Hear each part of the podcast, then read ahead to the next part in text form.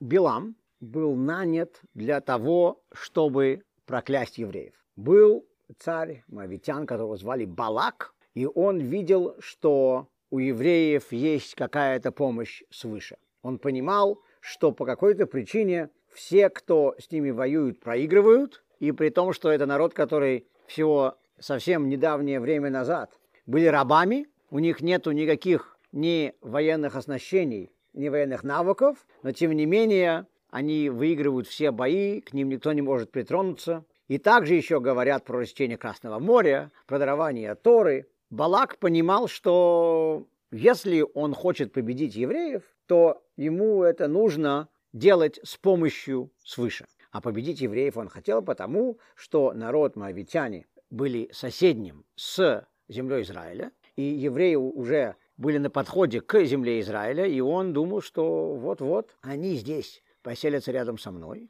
Это будет очень сильный народ, который никто не может победить. А ведь в древнем мире, как считалось, в древнем мире, если ты можешь кого-то завоевать, ты должен его завоевать. Почти как сейчас. И мы поэтому понимаем, что мавитяне боялись. Если есть такой сильный народ, который непобедим, значит, наверное, они хотят всех победить. И, наверное, они, когда будут нашими соседями, на нас потом нападут. Они не понимали, что евреи это мирные люди, хоть наш бронепоезд стоит на запасном пути. Но они боялись. И поэтому Балак для того, чтобы справиться с евреями, нанимает Билама, пророка, не еврея, который должен был евреев проклясть. И мы знаем, что когда Билам заходит на гору для того, чтобы проклясть евреев, увидев их, он начинает говорить вещи, которые совсем не являются проклятием, а наоборот являются благословением. И потом Балак говорит ему, ну окей, может быть, ты посмотришь с другого ракурса, с другой стороны,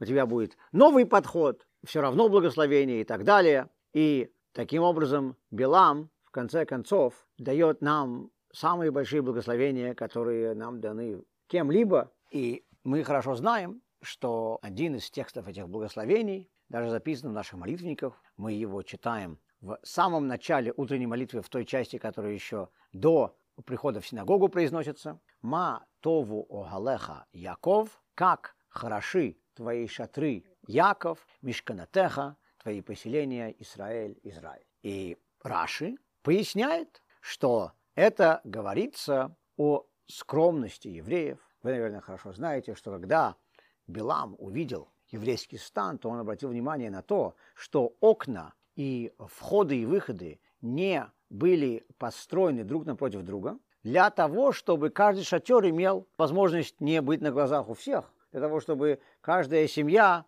не должна была беспокоиться о том, что ее там в окно увидят, или ее там в дверь кто-то увидит. И это говорит о скромности. И Билам на это обратил внимание. И вместо того, чтобы проклясть евреев из-за этого, у него изо рта появились благословения. Раши потом продолжает. И Раши говорит, что кроме того, что это означает, что Билам увидел шатры евреев, их палатки, у этого есть еще другое значение. Когда Билам говорит о шатрах евреев, то здесь говорится о жертвоприношении. Это такое эзотерическое пояснение, которое Раши здесь приносит. И когда говорится о поселениях евреев, то здесь говорится о храме, который, как сказано, искупил евреев не только пока он стоял, но даже когда он был разрушен. Какое-то очень странное пояснение. Когда мы говорим о шатрах, то это вполне очевидно. Билам увидел одну интересную архитектурную деталь построения еврейского стана, и он сам, наверное, подумал, что вот у нас там, где я там живу, среди моавитян,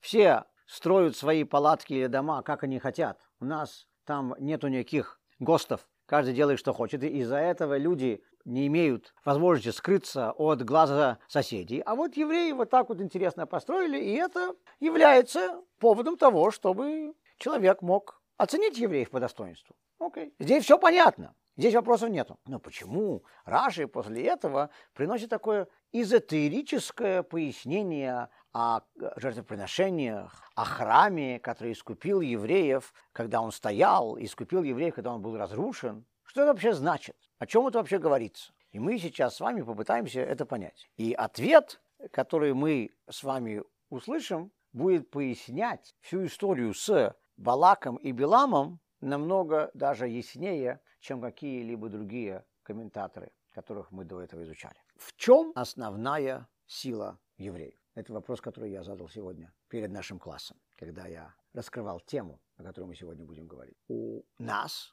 есть наши отношения с Богом. Мы религиозные люди, и мы знаем, что Бог справедливый. Но проблема в том, что справедливость дает тебе награды, когда ты этого заслуживаешь, но также наказывает тебя, когда ты заслуживаешь наказания. И поэтому, кроме справедливости, нам необходимо что-то еще. С одной справедливостью мы выжить не сможем. Когда мы обращаемся к Богу, мы у него просим хесед веэмет доброты и справедливости, доброты и истины. Почему? Потому что если я что-то заслужил, я хочу это от Бога получить, потому что если я это не получу, это будет несправедливо. Это понятно. Но кроме этого, если я провинился, тогда я прошу у Бога доброты, чтобы Он меня простил. И известно, что когда Бог только сотворил этот мир, сказано, что Он вначале сотворил мир, будучи исключительно истинным, правильным и справедливым. Но вроде бы мы все хотим истины, мы все хотим справедливости. Так если Бог вначале створил мир, и в нем была только справедливость, это, по идее, должно быть очень хорошо. Но Бог говорит, мир такой не смог выстоять. Мир не смог выжить таким. Потому что одна справедливость не позволяет нам иметь полноценную жизнь. Нам еще нужна доброта. Как я видел, где-то было написано, это, по-моему, был даже бампер-стикер, который я видел на какой-то машине. Глаз за глаз, и весь мир будет слепым. Если я буду наказывать каждого человека за то, что он делает по полной мере всего наказания, которое ему полагается, весь мир будет слепым. И когда кто-то другой провинился, мы, конечно, говорим о справедливости. А когда я провинился, я уже о справедливости почему-то не говорю. Я говорю о снисхождении, о том, что меня нужно простить, что вообще-то это у меня первый раз такое в жизни, поэтому, может быть, это не считается. И поэтому доброта – это необходимая составная, необходимая часть всего мира. Кроме доброты, у нас есть еще один конек. Бог нас называет своими детьми. Вроде бы все, что Бог сотворил, можно назвать его детьми. Вот столб стоит, его тоже можно назвать детищем Бога. Ну, деревья – дети Бога. Вот у нас здесь бежал олененок, он тоже наверняка чада Божье. И кролик, которого потом съела лиса, тоже. Так вроде бы все, что Бог сотворил, это его дети. Но у нас есть особый статус. Почему? Потому что мы хорошо знаем, что своих детей мы всегда прощаем. Вы хорошо знаете, у каждой еврейской мамы ее сыночек самый лучший. А он хулиган, который в школе каждый день выбивает стекла и не дает учителям жить, и его вызывают к директору через день. А в те дни, когда его не вызывают к директору, только потому, что, что директора в школе нету на рабочем месте. Но у мамы он самый лучший, это конечно. И такой подход для родителей совершенно натуральный. Такой подход для каждого папы, для каждого мамы естественный. Бог – это наш папа. Почему? Потому что мы у него самые лучшие.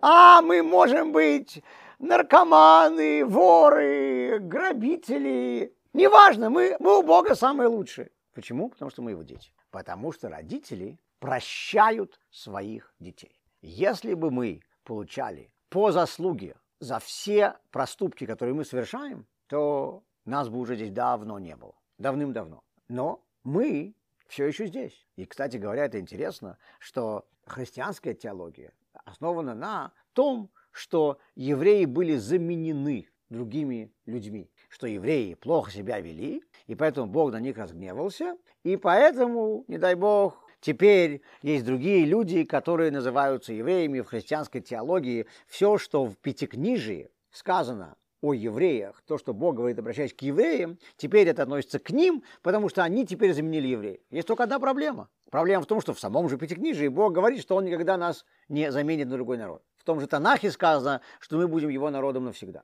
И это только потому, что Бог поставил себя в тупик. Бог теперь должен нас прощать. А что поделаешь? Ну, вот такие мы у него уже. Ну, вы сказали, что если ты других сыновей не видел, то он самый лучший, правильно?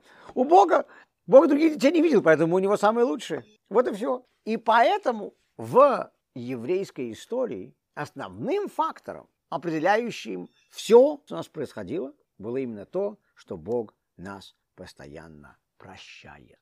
И, кстати говоря, именно поэтому в Пятикнижие и в, в других местах Торы говорится, что мы должны уподобляться Богу. Мы должны быть как Бог. В частности, если Бог добр и милосерден, мы должны быть тоже добрыми и милосердными. Мы не можем руководить миром, где все будет строго выдержано по закону, и каждое существо, и каждый человек будет наказан за каждый свой проступок. Это невозможно. А, конечно же, есть вещи, которые должны быть наказаны. И что должно быть наказано, а на что можно закрыть глаза, это отдельная тема. Но так же, как мы со своими детьми хорошо знаем, что мы не можем постоянно наказывать ребенка за все, что он делает плохое. Нужно выбирать, за что ты его наказываешь, а за что нет. Зависит от, от самого ребенка. Один ребенок в этом возрасте уже хорошо способен делать определенные э, вещи, выполнять определенные функции, а другой нет.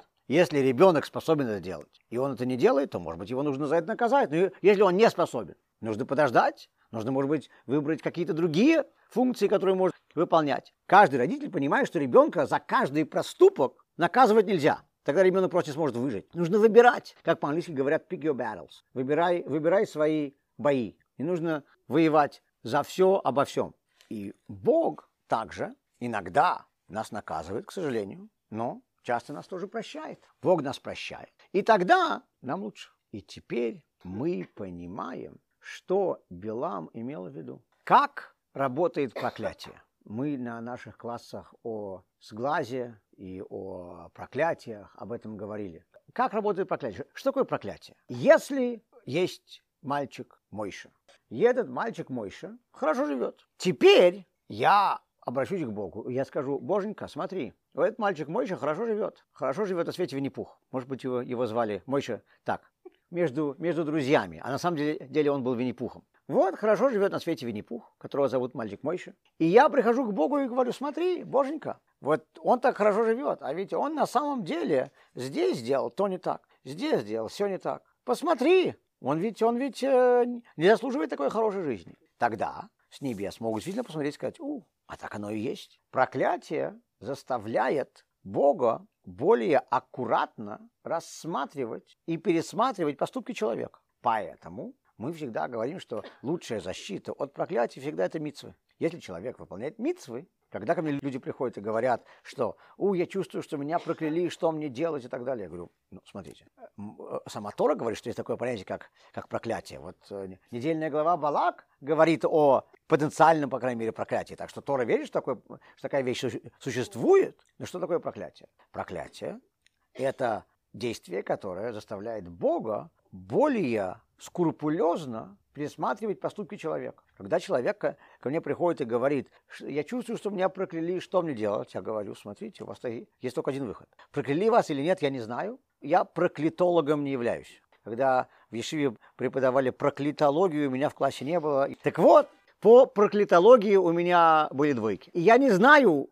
как определить, человек по-настоящему проклят или нет, или ему только кажется проклят. Но я знаю только одну вещь, что если человека прокляли, то единственная защита, которая у него есть, это выполнять больше митцв, выполнять больше заповедей. Потому что проклятие по механизму своей работы заставляет Бога более скрупулезно рассматривать действия человека. Если Бог рассмотрит и скажет, у, смотрите, у него здесь есть еще одна митцва на его счету, еще одна, еще одна, и в последнее время он вообще стал выполнять больше митцв. Бог скажет, ну, да, мы рассмотрели его дело и вынесли решение, что он позитивная личность. Теперь когда мы понимаем, что такое проклятие, мы понимаем, как от него защититься, мы понимаем, что хотел сделать Билам. Билам хотел помочь Балаку, Балак к нему пришел за помощью, евреи непобедимы, что с ними делать? Билам говорит, я их могу проклясть, но как работает проклятие? Мне нужно будет найти что-то в них нехорошее. Если я найду в них что-то нехорошее, я скажу, боженька, во, посмотри, ты им такие чудеса делаешь, они вот такое вытворяют. Они наркотики нюхают, они воруют, они мошенничают, они неприличными вещами занимаются. Вот такие. Если бы Билам увидел бы что-то подобное, то он бы сразу бы за это ухватился и сказал, вот теперь у меня есть основа, на которой я могу проклинать еврейский народ. Поэтому он и хотел увидеть еврейский стан Он хотел увидеть еврейский народ. И когда у него проклятие не получилось, что ему говорит Балак сразу? Окей, посмотри с другой стороны. Может быть, там ты что-то увидишь. А может быть, там ты что-то увидишь. И Балак был очень огорчен, потому что Билам ничего не увидел нехорошего. Наоборот, он увидел только хорошие вещи. Но Балак, он не успокоился. Мы знаем из последующей главы, история со словом, это история с Биламом. Но Балак, это тот царь, который хотел проклясть еврейский народ. И что он сделал? Мы, мы об этом читаем в самом, в самом э, конце этой же главы, что когда он не смог найти ничего плохого, за что евреи могут быть прокляты, он решил создать что-то плохое, за что евреи могут быть прокляты. И поэтому он послал отряды женщин, как это говорят, с пониженной социальной ответственностью. Так, такое сейчас стало модное выражение. По-моему, это идет от Владимира Владимировича. И, э, к сожалению, эти женщины стали успешными. И вся история с Пинхасом следовала из-за этого. То есть Балак был последователен в своих попытках. Он только пытался подойти с разных сторон. И когда Билам увидел, что ни, ничего плохого среди евреев найти он не может, за что он мог бы приурочить свое проклятие, то он стал говорить о хороших вещах, которые он увидел. Но потом он еще, может быть, даже сам не полностью осознавая того, сказал нам еще одну потрясающую вещь. Сила евреев даже не в том, что они такие хорошие. Да, Билам говорил, сейчас я у них вижу только хорошие вещи. Я не могу найти ничего, за что их нужно было бы проклинать. Ну вот сейчас не могу найти. Но Билам наверняка понимал, что все мы люди, все мы человеки. И иногда среди евреев попадаются э, даже нехорошие люди. Я понимаю, что вам таких не довелось видеть, э, вы, вы, вы таких даже о таких и не слышали. Но мне на моем веку приходилось видеть парочку не совсем хороших. Поверьте мне на слово. Бывают, да, да. И, и поверьте мне, что среди евреев даже были не очень хорошие. И до революции тоже были нехорошие. И вот, э, а, а после революции тоже. И во время революции тоже. И причем всех революций. Так вот, Билам говорит, это правда, что евреи сейчас, я вижу только хорошее. Но я понимаю, что они могут и согрешить. И тогда Билам говорит об особой силе, которая у нас есть. То, что Бог нас прощает. Бог нас часто наказывает, мы в Пятикнижии это тоже видели. Когда мы делаем что-то нехорошее, мы сразу говорим, Бог, пожалуйста, не наказывай. А если наказывай, то чуть-чуть, символически, чтобы больно не было. Да, или просто попугай, совершенно верно. И в этом и есть сила евреев, и поэтому здесь Раши говорит, что Билам намекает на жертвоприношение, потому что жертвоприношения призваны искупать грехи евреев. Но у нас есть одна проблема. Жертвоприношения, это правда, что они искупают грехи евреев, но они могут искупать только определенные грехи. То, что люди сделали не намеренно. Если я случайно сделал что-то плохое, то жертвоприношение может это искупить. А если я специально что-то делаю, я такой бандит с большой дороги, который вот хочу что-то плохое кому-то сделать и, и умышленно делаю людям больно. За такие вещи сказано, Курбан, жертвоприношение, не может отвечать. Курбан не может помочь при таких грехах. Курбан не, жертвоприношение не искупает подобные грехи.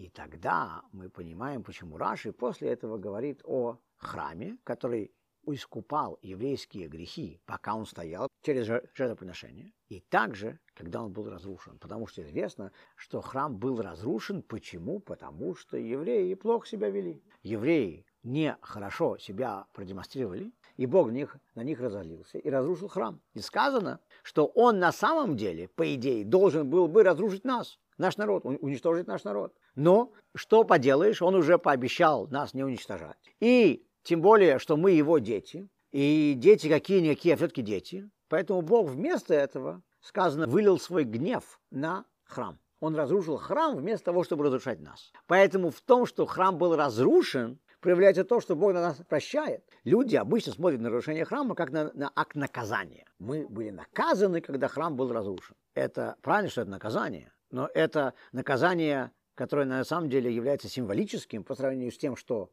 должно было бы быть, что могло бы произойти, если бы нет наказания. И теперь мы видим, что когда храм был разрушен, это было актом искупления наших грехов. И теперь мы видим интересную вещь. Основная претензия у людей к религии заключается в том, что написанное в Торе нельзя измерить научно. Если бы люди мне говорят, когда я читаю в Торе, что если вы не будете выполнять мои заповеди, то я пошлю такие, такие, такие наказания. Если бы я, прочтя это, вышел бы на улицу, сделал бы этот грех, и тут же это наказание бы свалилось на мою голову, о, тогда я все понимаю. Это называется научный эксперимент, controlled experiment, а, эксперимент в контролируемых условиях. Если бы, когда я э, садился за руль машины в субботу, вдруг молния разрывалась бы и, э, и спалила бы эту машину, если бы, когда я беру кусок свинины, кладу в свою тарелку, то тут же, тут же, э, да, он застревал бы в горле, или тут же эта, эта тарелка бы ломалась прямо передо мной. О, то это было бы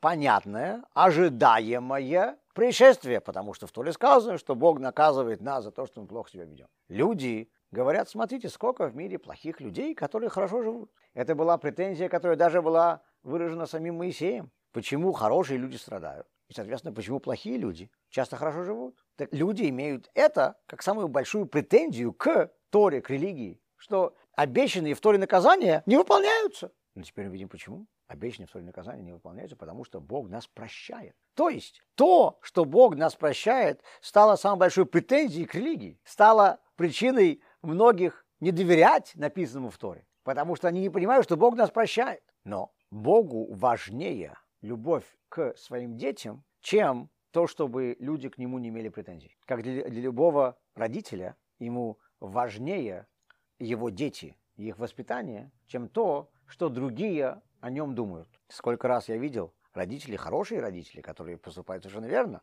если их ребенок там, вдруг начинает закатывать истерики, кричит, швыряет вещи, пинает, все, что хочешь, они будут стоять спокойно и ждать, пока ребенок закончит, пока, пока он закончит выступление, пока он закончит все там швырять, кричать и так далее. Все прохожие смотрят. Я вас уверяю, что наверняка очень многие прохожие думают, какая плохая мама, какой плохой папа, как они не воспитывают своего ребенка. Ребенок не должен так себя вести. Я таких дураков очень много видел. Поэтому мама или папа в этой ситуации должны выбирать, будут ли они делать то, что лучше для ребенка, или будут ли они делать то, что снимет претензии прохожих, то, что не будет заставлять посторонних плохо на них смотреть. Вы, может быть, помните историю о Бекки Адман, которую я, я ее рассказывал на, на лекции на, на Шабатоне. Бекки Адман, она из Балтимора, сама живет в Техасе сейчас. Она профессиональный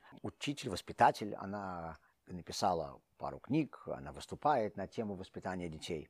И она рассказывает, что она как-то идет по супермаркету и, и видит ребенок вместе с папой и закатывает истерику. Так вот, ей, как профессиональному воспитателю, было интересно посмотреть, что происходит. Она так начинает за ним издалека наблюдать, и когда он заворачивает в следующий проход, она за ним туда, в общем, она за ним смотрит. И, и что она видит? Это ребенок сидит в, в коляске, и он кричит, ругается. Как только отец чуть поближе подъезжает к стеллажам, его рука может достичь что-то со стеллажа, он это хватает, кидает на пол.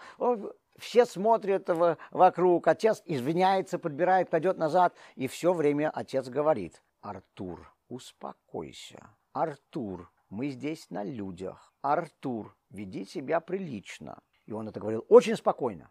Когда все это закончилось, и, и отец своим ребенком вышли из магазина, то Бекки подошла к нему и сказала, я хочу вам сказать, что я профессиональная воспитательница, и я говорю на тему общения и, с детьми, как обращаться с детьми, когда они плохо себя ведут, очень много. Я наблюдала всю эту картину, и я очень впечатлена. Вы, вы действительно потрясающе себя вели, э, быть таким спокойным все время, пока ребенок закатывает истерику и, и, никак не, не, не обращать внимания на то, что другие на тебя смотрят. Она говорит, я очень впечатлена, вы большой молодец. Так спасибо большое. Она говорит, меня зовут Бекки. Он говорит, спасибо большое, меня зовут Артур. Так вот, у каждого родителя есть выбор, заботиться о том, чтобы посторонние не имели претензий, или заботиться о том, чтобы правильно обращаться со своими детьми. У Бога такая же дилемма. Бог мог бы руководить этим миром таким образом, что никого из посторонних претензий бы не было. Когда я только думаю сделать что-то плохое, тут же мне бать по голове, и все. Когда я только начинаю делать что-то против Торы, сразу и нет. Я бы ходил весь в шишках, совершенно верно. Почему вы думаете, у меня кипа на голове? Вот, э, чтобы шишки не были видны. А то у меня там, знаете, сколько? Те, кто вообще ничего не соблюдает, ходят без кипы. Те, кто соблюдают, ходят в кипе. А, а хасиды в шляпе, у них, у, них, у них намного больше шишек. У них намного больше шишек. Да, а некоторые еще мягко покрывают, чтобы амортизация была, когда бьют по голове. Совершенно верно. Видите, у нас все продумано. Теперь вы, вы понимаете, когда ко мне приходят претензии, что вот, он же религиозный, как он такой мошенник стал? Он же хасид, он же ходит в шляпе, почему он врет? Я говорю, ну теперь понимаете, поэтому он в меховой шапке ходит. Он просто боится, что Бог ему будет давать подзатыльники. Он знает, что будет врать. Так он надевает, э, он надевает меховую шапку, чтобы не так больно было. Так вот, Бог мог бы руководить миром таким образом, но Бог это не делает, потому что Богу отношения с нами, его детьми, важнее. Бог иногда нас наказывает, к сожалению. Я надеюсь, не часто. Я надеюсь, не больно. Но все-таки бывает. И мы каждое утро просим, пожалуйста, не наказывай нас. Но иногда все-таки, к сожалению, бывает. Надеюсь, что будет реже. Но в большей части случаев Бог нас прощает. И в этом и есть основная сила нас, как евреев. И, и Билам именно это и увидел. Поэтому, когда Билам был нанят, чтобы проклясть евреев, он сказал, смотри, товарищ Балак, или господин Балак, или Ваше Величество Балак, не знаю, как это его величали, Ваше Величество Балак, я готов проклясть евреев, если я найду в них что-то плохое. Но, во-первых, я в них что-то плохое не мог найти. А во-вторых, если бы я должен нашел бы в них что-то плохое. У них такая ситуация, что Бог прощает. Ну, что поделаешь? Значит, я бессилен. И на самом деле так и было. Потому что когда в самом конце нашей главы говорится о том, как евреи все-таки согрешили при помощи того же Балака, и все-таки было за что наказывать евреев, Бог потом евреев, как всегда, простил. Так что в этом наша настоящая сила. Но лучше не грешить, совершенно верно.